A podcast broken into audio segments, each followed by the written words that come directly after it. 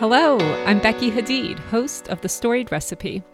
As my weekly guests share their stories through the vessel of cherished food memories, we all become better cooks, more grateful for the gift of food, and we honor those that have loved us through their cooking. Welcome, listeners, and thank you for being here today.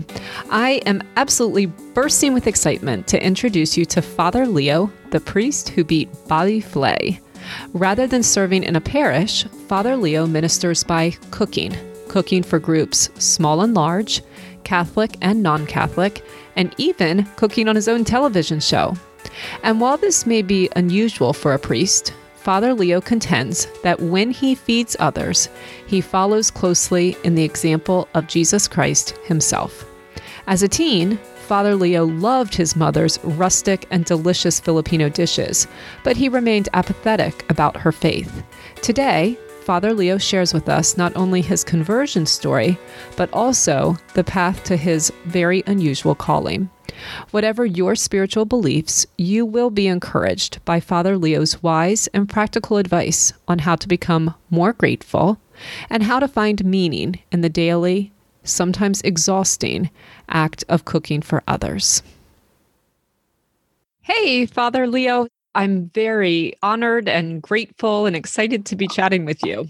My pleasure. Thank you. I went on your website and I noticed the one authentic Filipino dish that you talk about, okay. which is, I think it's, tell me if I'm pronouncing it right. Sin- oh, yeah, sinigang. It's, it's, uh, it's just a stew, it's a fish stew. Sinigang. Mm-hmm. Yeah, we had it for dinner last night, actually. Thanks okay. to you. It was delicious. Okay. Yeah, I mean that was a very basic version of a sinigang, mm. and it's mm. it's nowhere near as sour as it should be. But mm-hmm. uh, it's it. I have to cook for an American palate. right, exactly. So, what usually gives it the sour flavor? It's something called calamansi, mm. and so the calamansi is a type of a small lime, but it has citrus of orange in it as well, but it is it's nice and sour. Um, some people even just use vinegar too to kind of cook their seafood in with it. And so you, I mean, I, I made a real simple version of this stew, but but that's a that's a traditional way of eating Filipino food. Mm. A, a, lot of Filipinos do like sour-ish flavors, and they obviously, uh, you know, we we do the same thing in America. We'll put a lemon wedge next to a seafood dish. Mm-hmm. And so, so we can understand how a sour helps with some of the seafood. But it, it's it's a simple meal, and that's I think one reason why I used it. I, I have a lot more Filipino dishes. They're just not on the website necessarily. There's some are in my book. Some of them are for different episodes of different shows.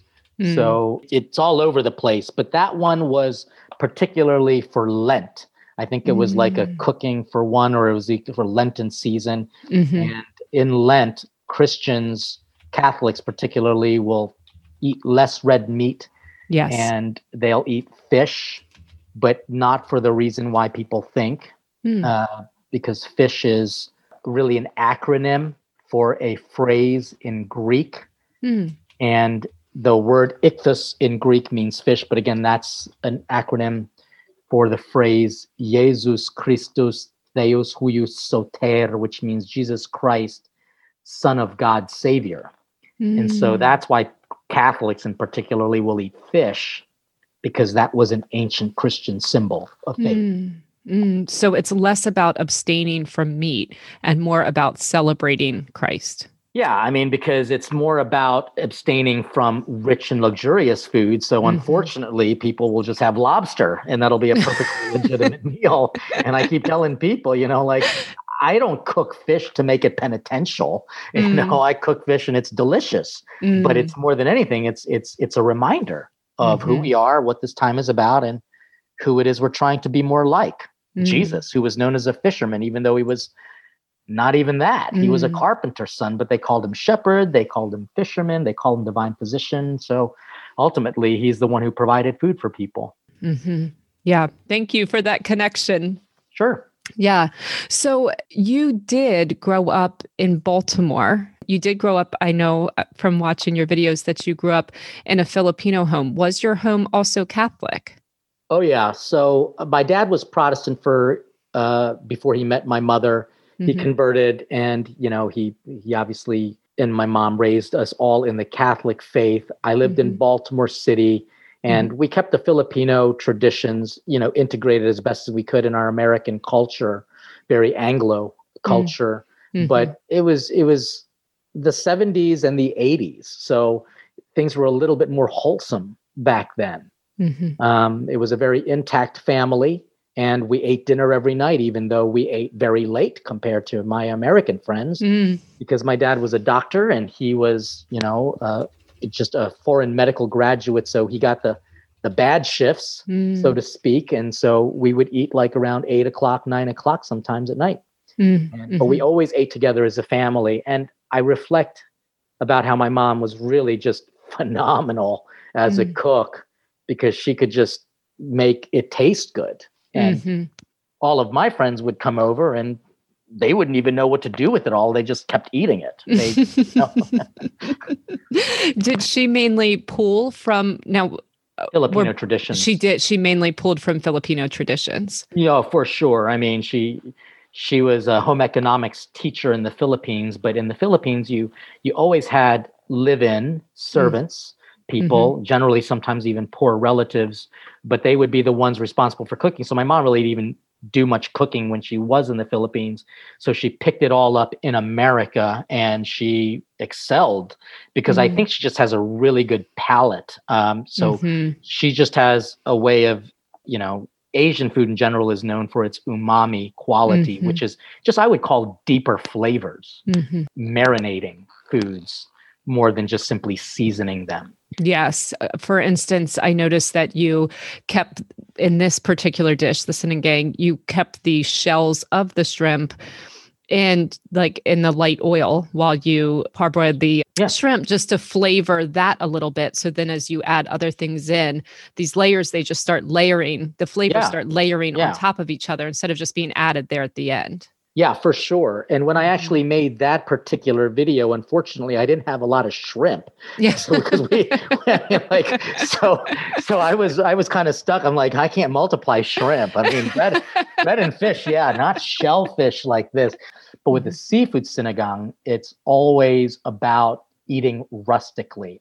You want to just keep Yeah. the shell on because that's where a lot of the flavor is and you know who has the luxury of peeling all of your shrimp before you cook it yeah.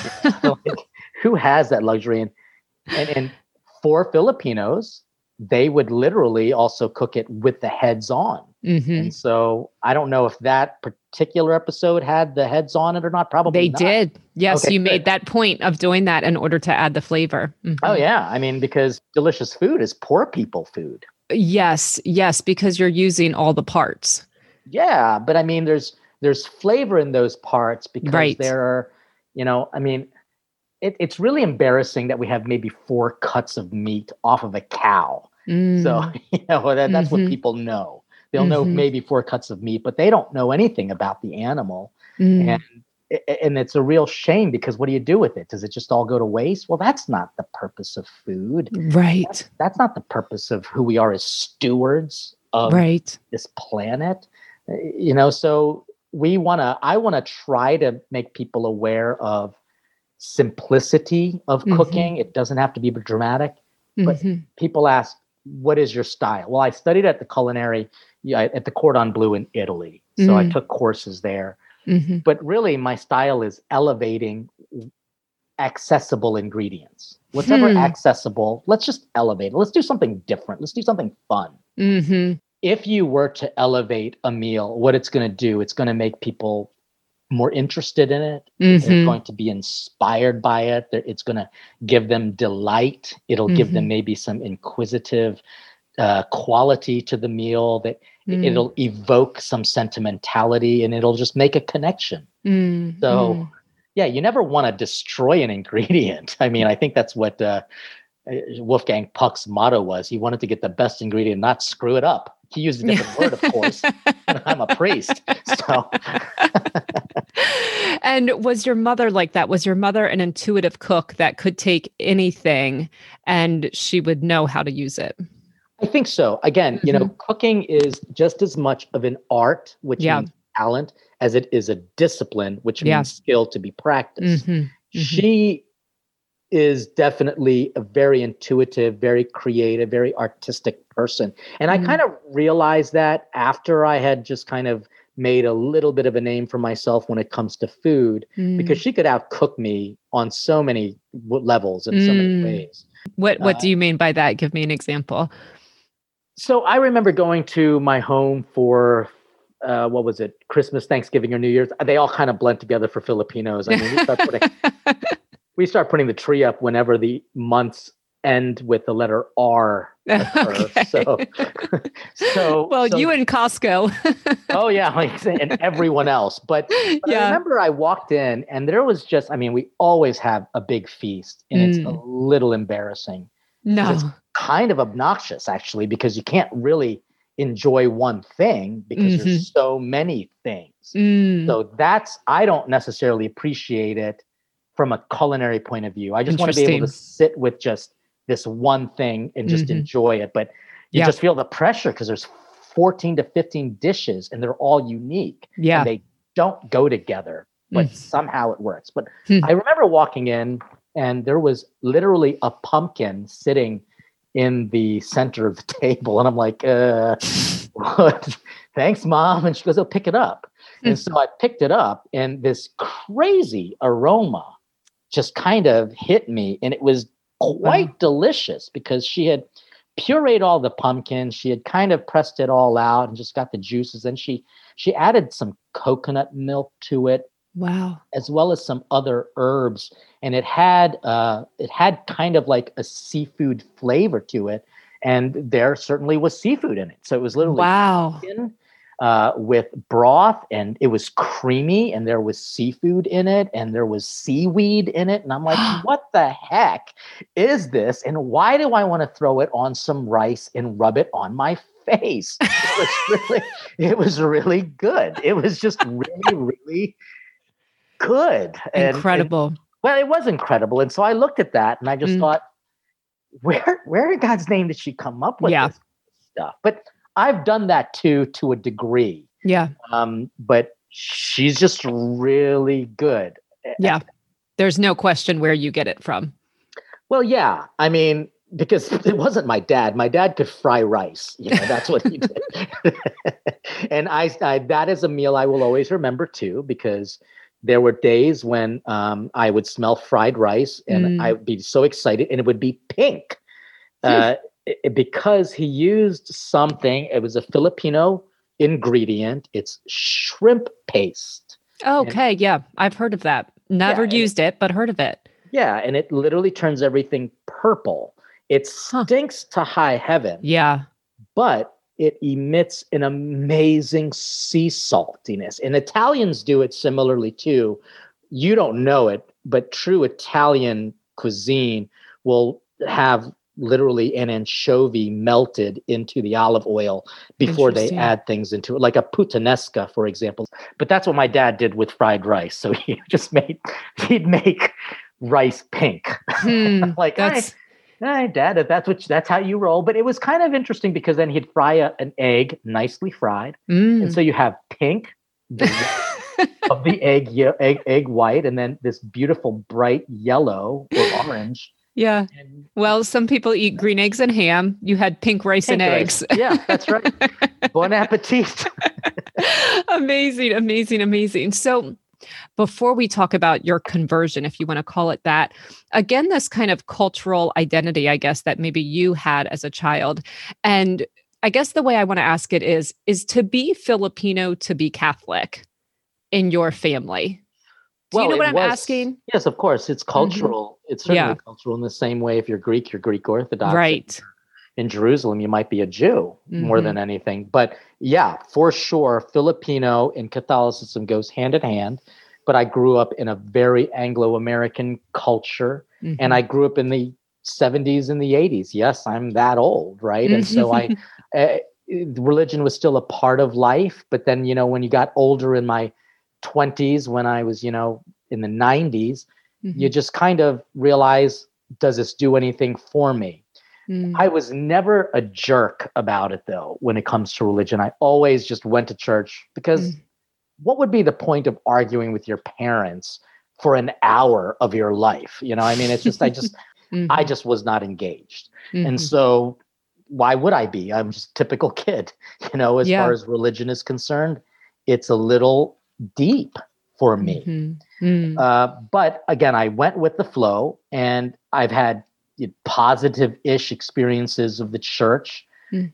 But it, there was no need for me to get more invested in it and to give what I would call, or you know, what theologians call a conscious assent to mm. it all. But food is mm. up, food is a part of it, and I I reflect on it in one of my books mm. about how food was really always present throughout. Because being Filipino meant that we had fiestas, mm. and fiestas always meant you got to bring the priest out and they got to bless the food, mm. and hopefully they don't give a sermon so we could just eat for God's sakes, right? and in our fiestas, there's always, and this is true even for American culture, there's foods associated to the feast days. Mm-hmm. And so that's what we did. And so growing up, there was just a lot of fiestas. Mm-hmm.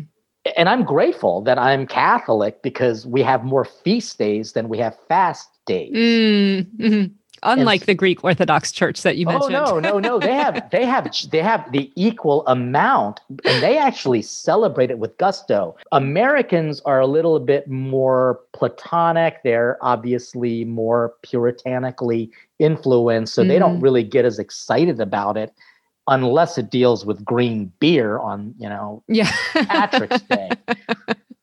but for Filipinos, Mm. We're a poor country, even now, even though it's one of the fastest developing economies in the you know the Pacific Island. Mm. Still a poor country. So what do they got? They have their faith, they have their family, mm. and whenever they have a reason to feast, they do.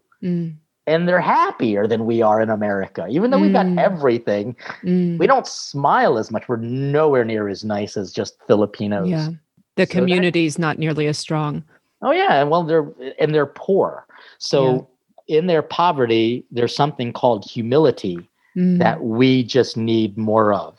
Mm. So that mm. humility, mm. and even though it's very simple food, mm-hmm. it's so worth celebrating. Mm. So you never felt any sense of rejection of either your culture or Catholicism or the food that was, you know, Filipino food. You never felt any sort of rejection of that. And at some level, you even felt an appreciation for it. You just, it was never exciting to you until oh, a certain was, point. Okay, yeah. Maturity means that I just look back at my life and realize that I'm grateful even for. Mm many rejections. Oh my gosh, mm. for sure. You know, like, mm. again, I've experienced racism. I just knew and my parents kind of raised us this way that there are going to be people who don't like you because they don't understand you mm-hmm. and what you've got to do is show the respect that you expect to receive and mm-hmm. don't make a fuss make them like you mm-hmm. you know so don't change who you are but show the best version of you so that they don't reject you. So yeah, kids were mean. I mean, they mm-hmm. would do the whole ching chong ching chong, and I'd be yeah. like, I don't know what that is. I'm Filipino. Yeah. You know? yeah. Like I don't speak that language. You know? Yes, yes. I was called yeah. many nicknames. I wasn't that great in every sport, and so mm-hmm. there were times when I was picked towards the last as opposed to you know mm-hmm. in the middle. Um, mm-hmm. and I was smaller than many of my friends were. It didn't mean that I didn't have the same kind of um, growing up experiences because you know yeah my first girlfriend was like a foot taller than me so, well good on both of you for that yeah so i mean it was like it was it was just us growing mm. up and hmm. so there were always rejections there were certainly sure. opportunities when people just looked at my food that we had and just like sure. what's that yeah and then they tasted it and then they're like it's like crack. They wouldn't stop eating. it's heaven so and i guess i was referring to you personally internally never pushed away all of those things um, either your culture your catholicism your food. You just weren't you weren't ready to embrace them either. Oh yeah. I mean who does when mm. you're you know when you're between 10 and 16 years old when really the only thing you really care about is you know am i going to get a pimple so mm. th- those things didn't really matter too much to me mm.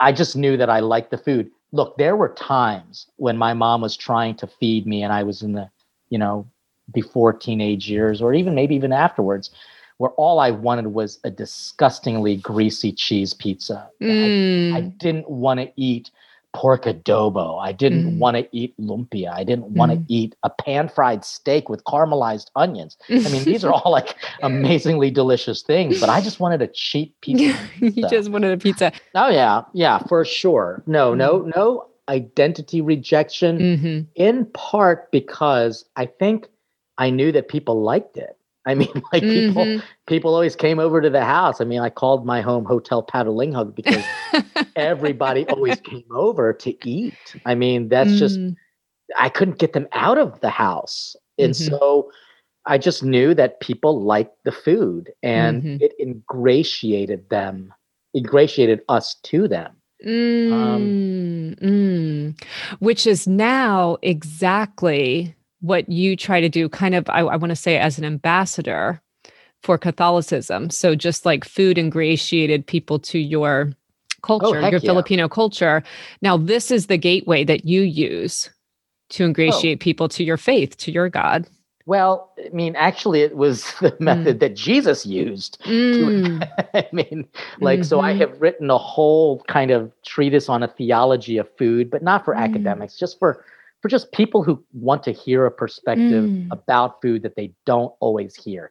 I can mm. teach you how to cook, but really, what I want to do is show you why, and that that does get spiritual. And yes, so Jesus used food all the time. He mm. became food.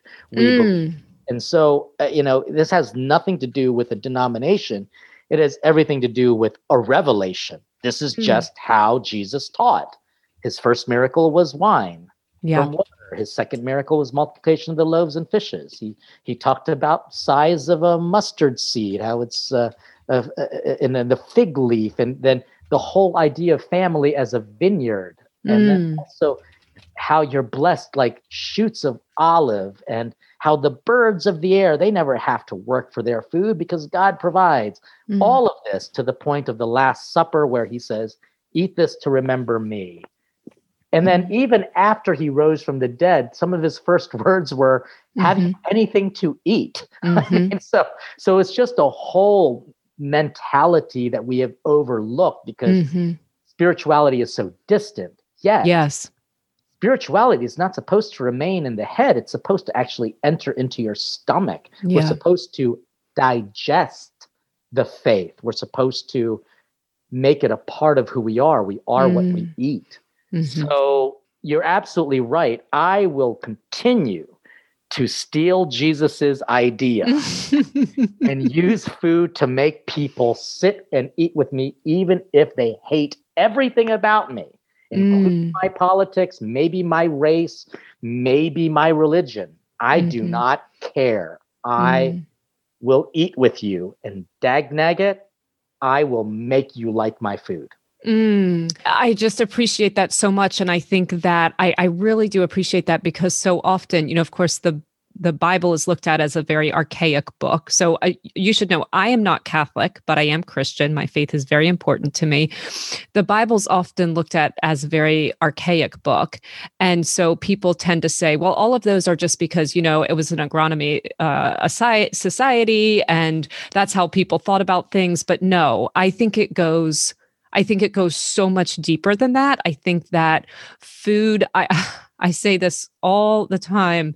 I think that food is honestly direct revelation from God. I think that when you look at something like a beetroot with its stunningly beautiful fuchsia color, right? And this this this thing that grows underground, it magically to use a very non-religious word absorbs the nutrients from the ground it's like it would be enough if it were just beautiful. I mean, you can make arrangements with vegetables. That's how beautiful they are. It would be an intricate. It would be enough if they were just beautiful. It would be enough if they were only nutritious and healing, as we know that they are. It would be enough if they were only delicious. But to be all three, I think there's so much more reason that Jesus and the Bible talks about food than just, oh, because he was talking to farmers no, I think it applies just as much even now to all of us. And how does he even portray heaven? It's a feast. Yeah, for sure. And as far as a direct revelation of God, you're absolutely right. I mean, mm. the whole purpose of the work that I do is is just to remind people that everything you put into you is a blessing. And, mm. and you don't even have to be religious to not believe what or agree with me. Because mm-hmm. look, especially in America, even the most poor people in America are still way wealthier than mm. the majority of the people around this world. Mm. We have infinite almost access to food. Mm. We throw more food away than we can actually feed people. Yeah. And that's it's, why I say every bite is a blessing. Mm. And all you've got to do is open your eyes and see how hungry people are. But mm. yet, in America, while we are the richest country in the world, mm-hmm. we are also one of the most spiritually poor countries in the world because you literally have people who can have a feast, but they're still angry. They're still depressed. Mm. Life is still not right for them. They're still going to have a tantrum mm. about something. And even though, like, there's people in the Philippines just literally eating scraps of rice with mm-hmm. a little bit of fish broth and whatever greens they can find and getting a lot of flavor from fish scales as well as fish, you know, some sort of shellfish, mm. eating with their fingers, which is a style of eating in the Philippines. Mm-hmm. They're happier than we are. Why mm. is that? Well, I think it's because they know that what they have, as little as it is, is a blessing. So mm. I tell people, mm-hmm. count your blessings. Go ahead right now, all your listeners, look in your refrigerator and find out how much food you have. Mm. It's a lot. Our refrigerator and our deep freezers. Oh yeah. And our Cupboards. second freezers. Yep. yeah, our yep. pantries. Yep. Yep. Mm. And I think a, a really mm. good sign of a mm. good chef, a very educated cook, is mm. someone whose refrigerator is empty regularly. Mm. Because that means that nothing is going to waste, that they're actually using what's in there. Mm. I'll be the first to admit there are a couple jars that have been in my refrigerator for what, maybe two years? Mm. Just because I don't need all that gochujang, but I don't keep because it's already fermented as long as it's not moldy. and if you know how to cook, you know how to prevent mold from getting onto it. So, mm. uh, so mm. my refrigerator is pretty empty right now. I'm I'm happy to say. I, I appreciate that. Yeah, we have leftover nights. It's also a sign of a good cook because it means your kids are eating your leftovers. That's right. You got to be able to repurpose it. You're developing your pal- your kids' palates. So mm-hmm. obviously, food is exactly like you said. It's the way that you show people God now. For you in your own life, did your love for the two, for cooking, and your love for Jesus and the church? Happen in parallel? Were they enmeshed in your own life, or is, did that come later, bringing there the was, two uh, together? Uh, yeah. Hello, listeners, and thank you again for tuning in today. I wanted to take a moment and announce that the Storied Recipe print shop is now open. So, as many of you know, before becoming a podcast host, I was a food photographer, specializing in storytelling photos that celebrate extraordinary light and fresh ingredients. I am still a food photographer, but now my subjects are the recipes that my guests share with me weekly. Our family's living spaces are full of images celebrating the diversity and beauty of nature's bounty and the powerful stories my guests have shared like Father Leo's today. Increasingly, I've been asked if I sell any of these prints, and now I'm so excited to say, yes, I do. To visit this shop where every image literally tells a story, just head over to my website, thestoriedrecipe.com, and click on the print shop tab. And now, let's return to Father Leo's remarkable story it came when I actually went to the North American College, which is the seminary in Rome mm. for American students, and I lived hmm. literally right next to the Vatican. I could see the Pope mm. from where I lived, and so where there was one day. Now I had already known how to cook. I was cooking prior to even entering seminary. I worked at a, a pizza place. I also worked at a gourmet sausage factory as huh. well. So I kind of knew cooking. And mm. my mom taught me a lot of the skills. I had pretty good knife skills. Mm. But I, there was something about the Italian culture. And believe me, I didn't even want to go to Italy because I didn't think I was going to like all the food there.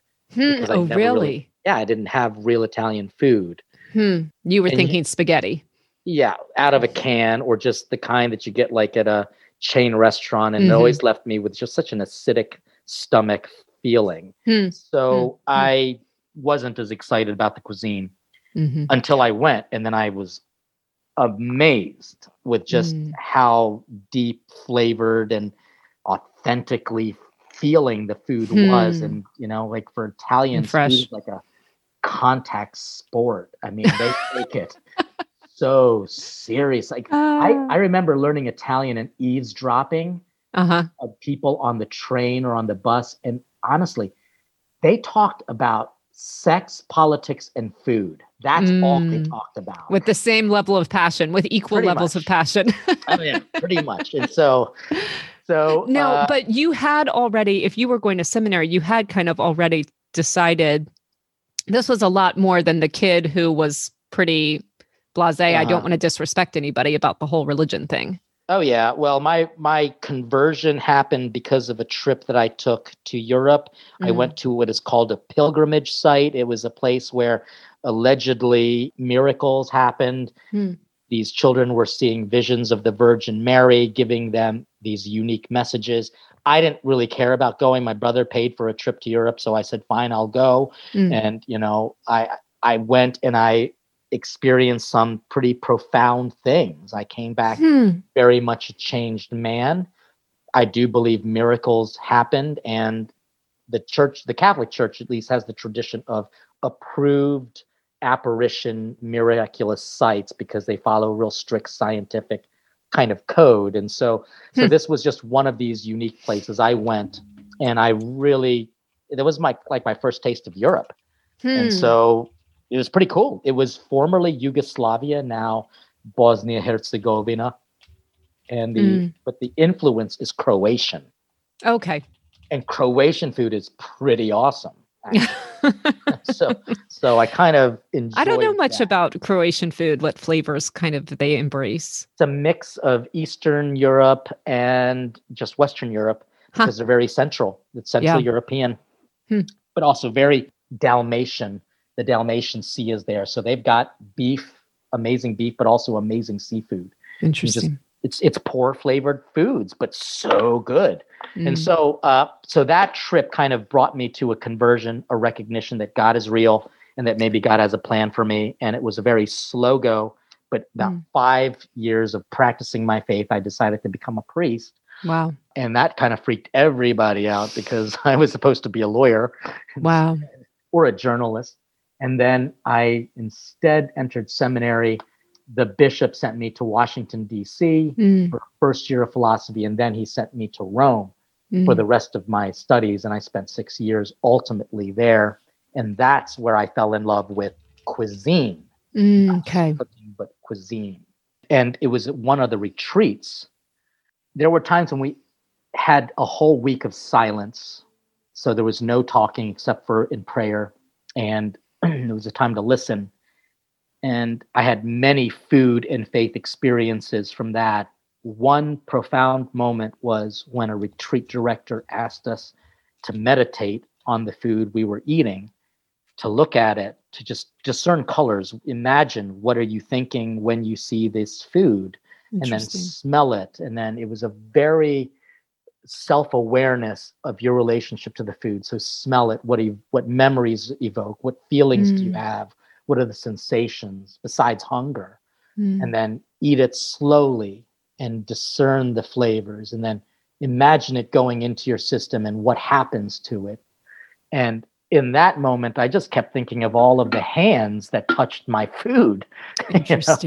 And Mm. it brought me to a revelation of how food brings us into communion with each other Mm, so mm. many hands and it was actually quite emotional for me so while the rest of my friends were like rolling their eyes because they thought it was a stupid meditation i was actually kind of crying Wow. Yes. Because- And because i'm a chef yeah, yes, right. And so it's so interesting because not just communion, of course, we think about, you know, kind of fellowshipping over the table and communion with the people that you're eating with, but you felt communion with the farmer that had grown and picked the agriculture, and you felt communion with the person who had prepared the meal. You felt communion with people that were unseen. Yeah, the people who Yeah. had it in their markets, the people Yeah. who had to drive the truck to bring it there, the people who watered it, the people, you know, who actually picked it, the people who didn't even know it was fruit when they would plant the seed, you know, and and then from generation to generation. So there was a real sense of connectivity to the people. And it really became a revelation to me as to why Jesus became food. Why did he choose to reveal himself as bread and wine? Why would he say, as almost a, a last will and testament, eat this and remember me? And so Mm. it was kind of a little bit of a mind blow. Mm. And again, only because I had already loved food. And while I was in seminary, I was already kind of like taking classes of just some culinary things and just Mhm. Really going into the markets and becoming the foodie before that even became a thing Mhm. um, you know uh, taking pictures of my food with my with my camera that you had to actually have film to develop you Mm. know so and then meeting a lot of chefs and they knew i had some skills so they would come over to our seminary kitchen i would teach them burgers and barbecue Mm. and they would teach me how to make pasta and then i took classes Mm. so there was a real kind of moment but i never knew that it was going to be a real identity Hmm. for myself i had no idea that it was going to be the way people would associate me Hmm. So is that something you feel like do you feel God did that? He just kind of put this path down that you followed or was there Oh, a yeah. more conscious no no conscious nothing i would i Mm. never became a priest so that i could become a cook Hmm. like i became a priest so that i could feed people you know with truth with love Mm. with the gospels all that kind of stuff i had Mhm. no idea the analogy would become a reality and Mm. the only reason why it became a reality is because god put it in place for me to meet certain people to take them take this idea and turn it into a movement god took it to the Mm. food network when i beat bobby flay Yes. you know, and that, that was the thing that literally just blew everything up. I? Mm. knew none of that was going to happen. I wasn't angling myself to do Yeah. those things. You know how there are some people who just want to be on the Food Network? I Yeah. never applied to be a Food Network star. I never applied to even be on any show. I Yeah. didn't care, to be honest with you, until it happened and then it became something. Yeah. Interesting. So for those of us outside outside the Catholic Church, I Hmm. do have some questions about how all of this works like on a practical level because So, Yeah, the- uh, the church has those same questions. well, I really am very curious about this. So, well, first of all, I, and, and I'm going to kind of go general and then I might kind of go bullet point with some of them. But first of all, as a Catholic priest, do Catholic priests see their mission as towards the Catholic people? So they're going to kind of shepherd those in the church? Or do Catholic priests see their mission to the world? It's both and yeah. it's both so, and. because uh-huh. depending, the priesthood is is an identity of who you are. It does not denote what you do. Ah. so we Huh. are spiritual fathers for anybody who needs a spiritual father. So Mm, generally, people will know priests as working in a church known as a parish or mhm. serving a particular community, whether it be a school, a prison, or a medical facility. Mhm. But there are also different types of priests because they belong to a different type of a congregation.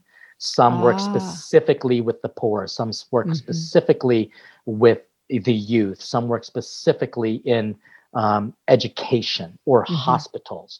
So, depending on that type of community. and, And- some work for the Food Network. Yeah, well, well, who cooked at least on the Food Network?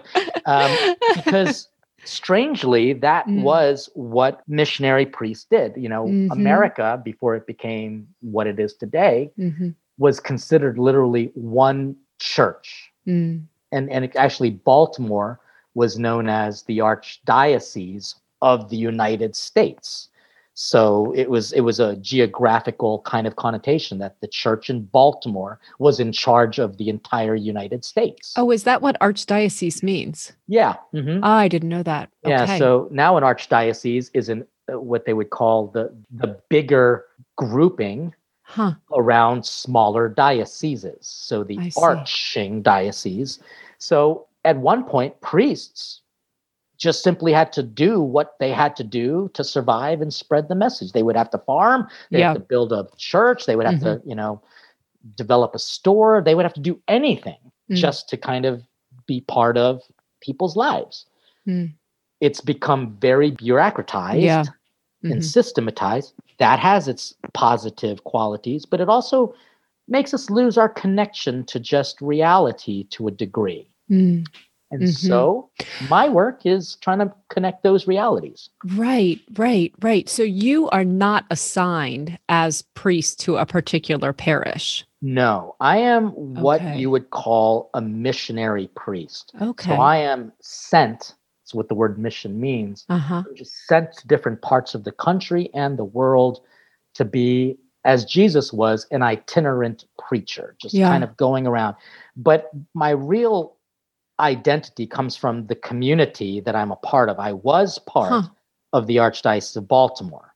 About Okay. 10 years into my priesthood, I realized that I was called to a different style of priestly ministry. And so now I am a member of a secular institute. Hmm. And that's a very confusing set of terms, but I'm part of a community that has a mission to, you'll get the food reference immediately, be 11 in Hmm. the secular world. Mm. So my community not only approves, but supports me in the work that I do because I'm bringing the gospel message to a different group of people who might not be coming to church. There are more Mm. people who don't go than do go. Mhm.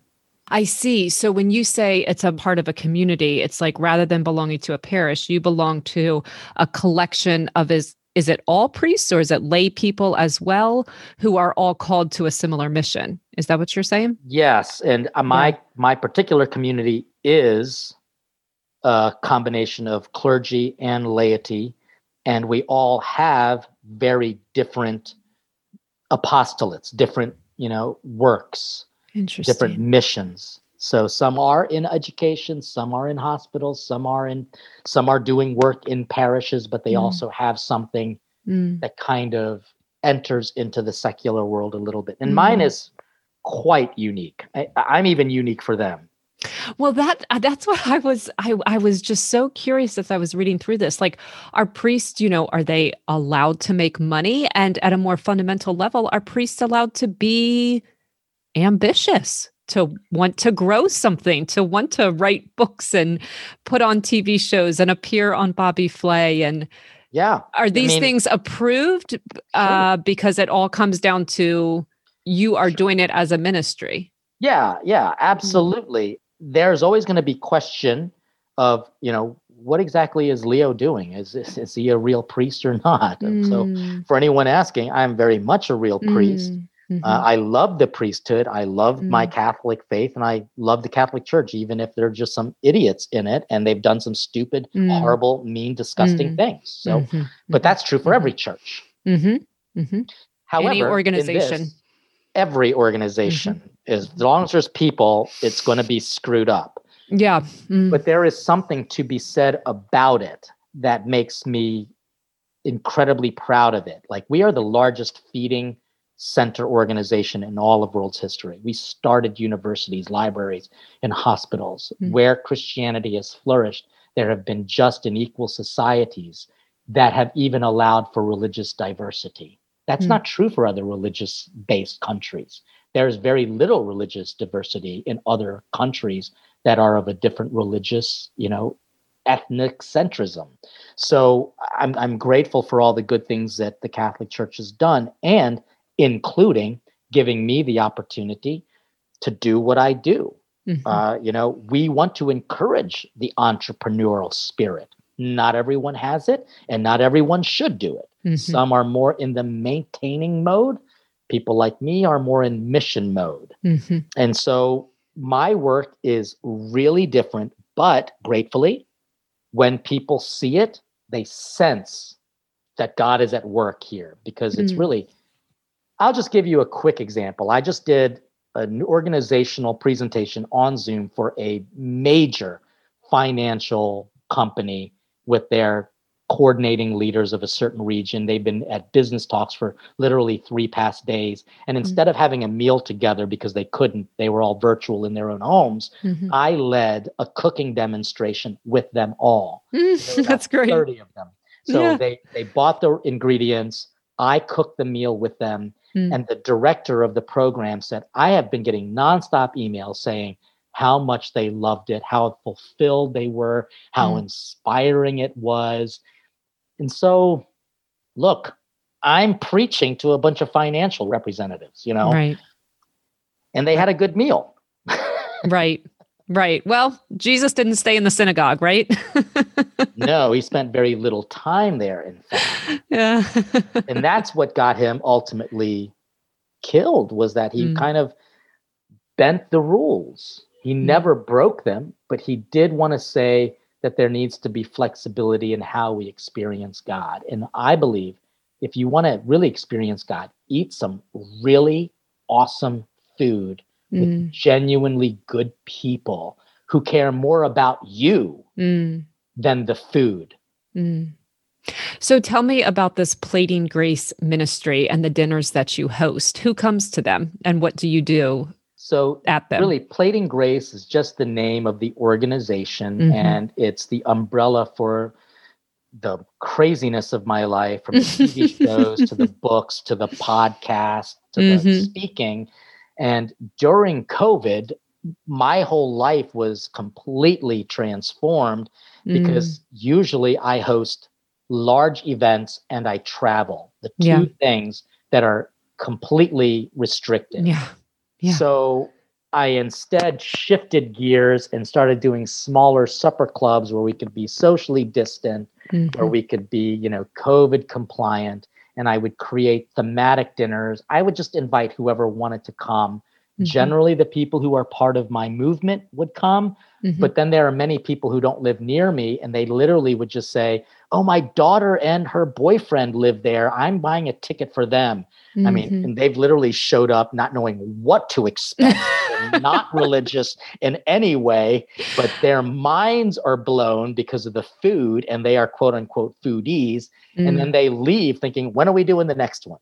You know, Mm. so so it's just me providing opportunities for togetherness, mhm. creating thematic meals, and working with some a lot of talented local people Mm, and literally just making something so that they have a memory and when they Mhm. eat this they will remember me mm. I never thought of that, uh, the logistical part of it, that you have to bring on so many local people when you go to each new place to put these dinners on. You Oh, can't do yeah. all that yourself. oh i mean i have Mm, it's just a lot of work but i also have a nonprofit group that tries to support returning citizens from incarceration yes. so ex-convicts so so I, I have to kind of also raise money to do what i can to support them and really Mhm. the big initiative right now is god willing getting our food truck which has been on my books forever. Mm, but during covid i've had a little bit more time to focus on it. So Mm. we're going to be hopefully getting our food truck which will give ex-convicts returning citizens an opportunity to work with us mm, develop some relationships with our partners mm, and hopefully after developing the skills to become the better version of themselves and more marketable they'll mhm, hopefully get hired and have a career mm. somewhere Wouldn't that be wonderful? Yeah. So would this be food trucks that you would have? Is this like a traveling food truck, or are you thinking that you'll have some stationed in cities across the U.S.?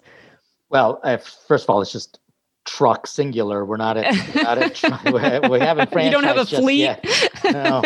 no because we're, it's such a unique concept and so we are going to be testing it out very Mm. Yeah. soon Mhm. And if we like it, we're going to grow it and we will share the logistics and the manifest to different dioceses and archdioceses so that Mm. they can replicate it, make it their own, and have some really great food experiences mm. that shares faith with new friends and serve a message with mm. a meal.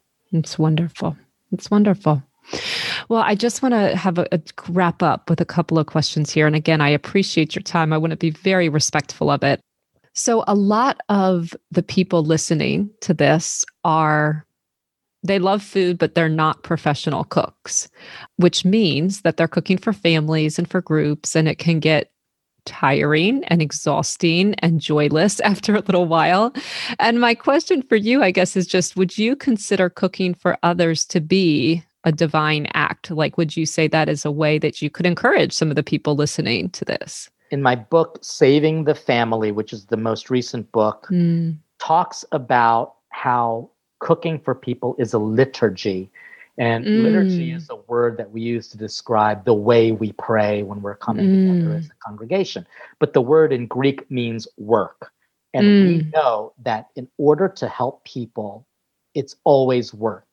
And so hmm what I try to do is provide encouragement in this book about how you can continue to feed your family at the different generations of your family's experience. So when mm. you're feeding them mashed peas to the point when they're feeding you mashed peas, mm.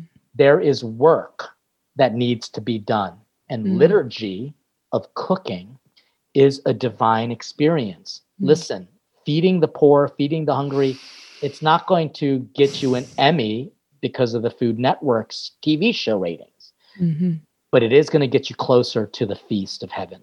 Mm. And, and that's ultimately what a family needs to be doing. When it's hard to cook for your family, that's when you're showing your love for them the most. Mm. Because if you don't feed them, then the devil will. Mm. That's just a fact. Wow. Yes, mind is blown. I get it. you don't feed your family with the good things, then there is a force out there that will feed them lies and mm. hate and deception, but it looks delicious and is incredibly addictive. Mm. It's fast food. Satan is fast food. no, I mean, I, I, have no trouble with fast food. I mean, you know, it, me neither. to, to, that point, you know, just for your very foodie oriented people, fast food was, it grew out of a necessity because so yeah. many women were working alone because their husbands were fighting a war, but yet that gave them an opportunity to at least have a family meal together. Yeah. What we have done in this country, we've abused it mm. as a gift. And when you abuse anything, whether it be liquor, whether it be a mushroom, whether it be bacon, mm. it, it hurts you. So, what we've got to do is return to the goodness of what fast food did. It provided a very convenient opportunity for the family to eat together. Mm. But we're mm. not even doing that anymore. So, let's start with the basics. How do you mm. eat together? Mm. Mm, I appreciate that. I appreciate that. Okay, well, let's end on a super fun note before you tell us about all the places we can find you and read your wisdom and tell me about beating Bobby Flay. Tell me how that experience went down. Were you were you confident? Were you doubtful? And how did what was it like when that happened? Well, I had no idea that the Food Network was even going to put me on that show, which was called Throwdown with Bobby Flay. Mm-hmm. That's the mm-hmm. precursor to the other show called Beat Bobby. Oh, okay, so, okay, yeah. So I had no idea. Did you apply? Nope, never no. applied for anything. Okay. They found me uh-huh. because of the videos that we had been putting out, mm-hmm. and then they said, "Well, we'd love to talk about your internet show and how you're feeding families and." Mm-hmm. You know how you're kind of connecting food and faith. I said sure, and then in the middle of the episode taping, which took two days for mm-hmm. a half hour show, it turned out to be a throwdown and they basically featured a quote unquote famous recipe, but it wasn't even famous. I literally made it up just a couple days before because I just took all of the ingredients that I had in the seminary pantry and put it together and created this fajita, which is uh-huh. now Father Leo's Funky Fusion Steak Fajita. With Holy no guacamole. Filipino roots at all. Oh no, definitely no. Filipino roots. definitely. Because it actually combined ingredients from different countries where I traveled mm. and put it all together in a marinade, which gave almost a galbi marinade experience of a flank steak Mm. instead of a skirt steak. Hmm. And so the the recipe is incredibly interesting, but it's also very simple. And I Mm. I have met many people who have said that it's it's literally their go-to recipe when they want to impress people because it's just such a fun dish. And so it was a unique experience. It was nerve-wracking because I had just I'm literally cooking against a, Food Network idol. Now, but this this wasn't thrown on you in the two days. After the two days, they said, "Hey, we think we'd like you to do something else." No, Right? This No. was literally a surprise. Get out of here! It, that's how the show worked. So Oh They- my gosh! the, the first day was featuring you and telling your story and then they got a crowd together and it's generally people who knew who i was and so they got this crowd together and literally in the middle of me talking about the dish that i'm going to make for them bobby flay enters into the crowd and he says hey i hear you make fajitas and i hear you're famous for it but he said he says i make fajitas too. And i'm like oh, i know. And he says and he officially challenged me to a throwdown. No. and and then we just cooked alongside of each other. And you know there was a lot of you know shop talk and a lot of mud getting slung back and, yeah, yeah. and it was great because you know what win or lose i did not care. It was just such an honor to have been featured and to be Oh. cooking against someone being in his presence you know. Sure. he's- and he's such a great guy How Was he is a nice TV guy? Oh yeah, how he is on TV is exactly how he is in real life. He's just a New great. Yorker. That's And great. That's great. Well, you said just to be featured was an honor, but come on, winning must have felt pretty good. I felt damn good. I mean, it was awesome. And so I actually, uh, you know, people can still watch the show. uh huh.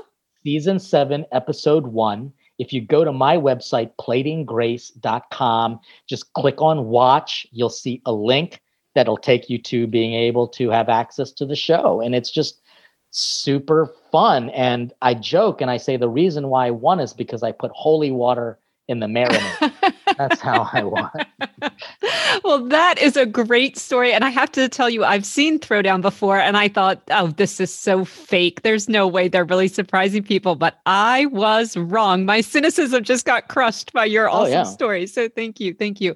Well, tell. Yeah. So tell everyone um, where they can find you, how they can support you, the books they can read, so on and so forth. How Oh, should yeah, we connect with you? So honestly, the best thing to do is go to platinggrace.com.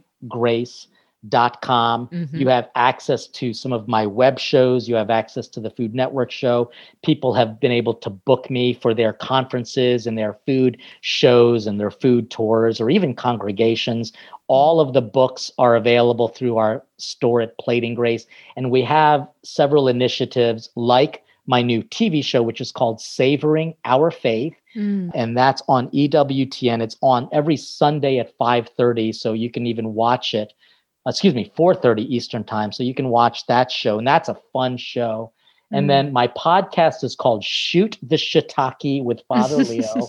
yeah, I love and, it. um, and let's see, the new initiative we have is called the Academy, where it's an online community of people who just love food, they love their faith, and they want new friends. Mm. So that's kind of what we've done, all at platinggrace.com. Wonderful. Thank you so very much, Father Leo. I've enjoyed this immensely. My pleasure. Have a great day, okay?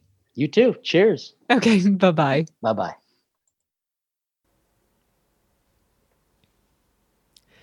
Thank you again to Father Leo for sharing his expertise, his faith, and his humor.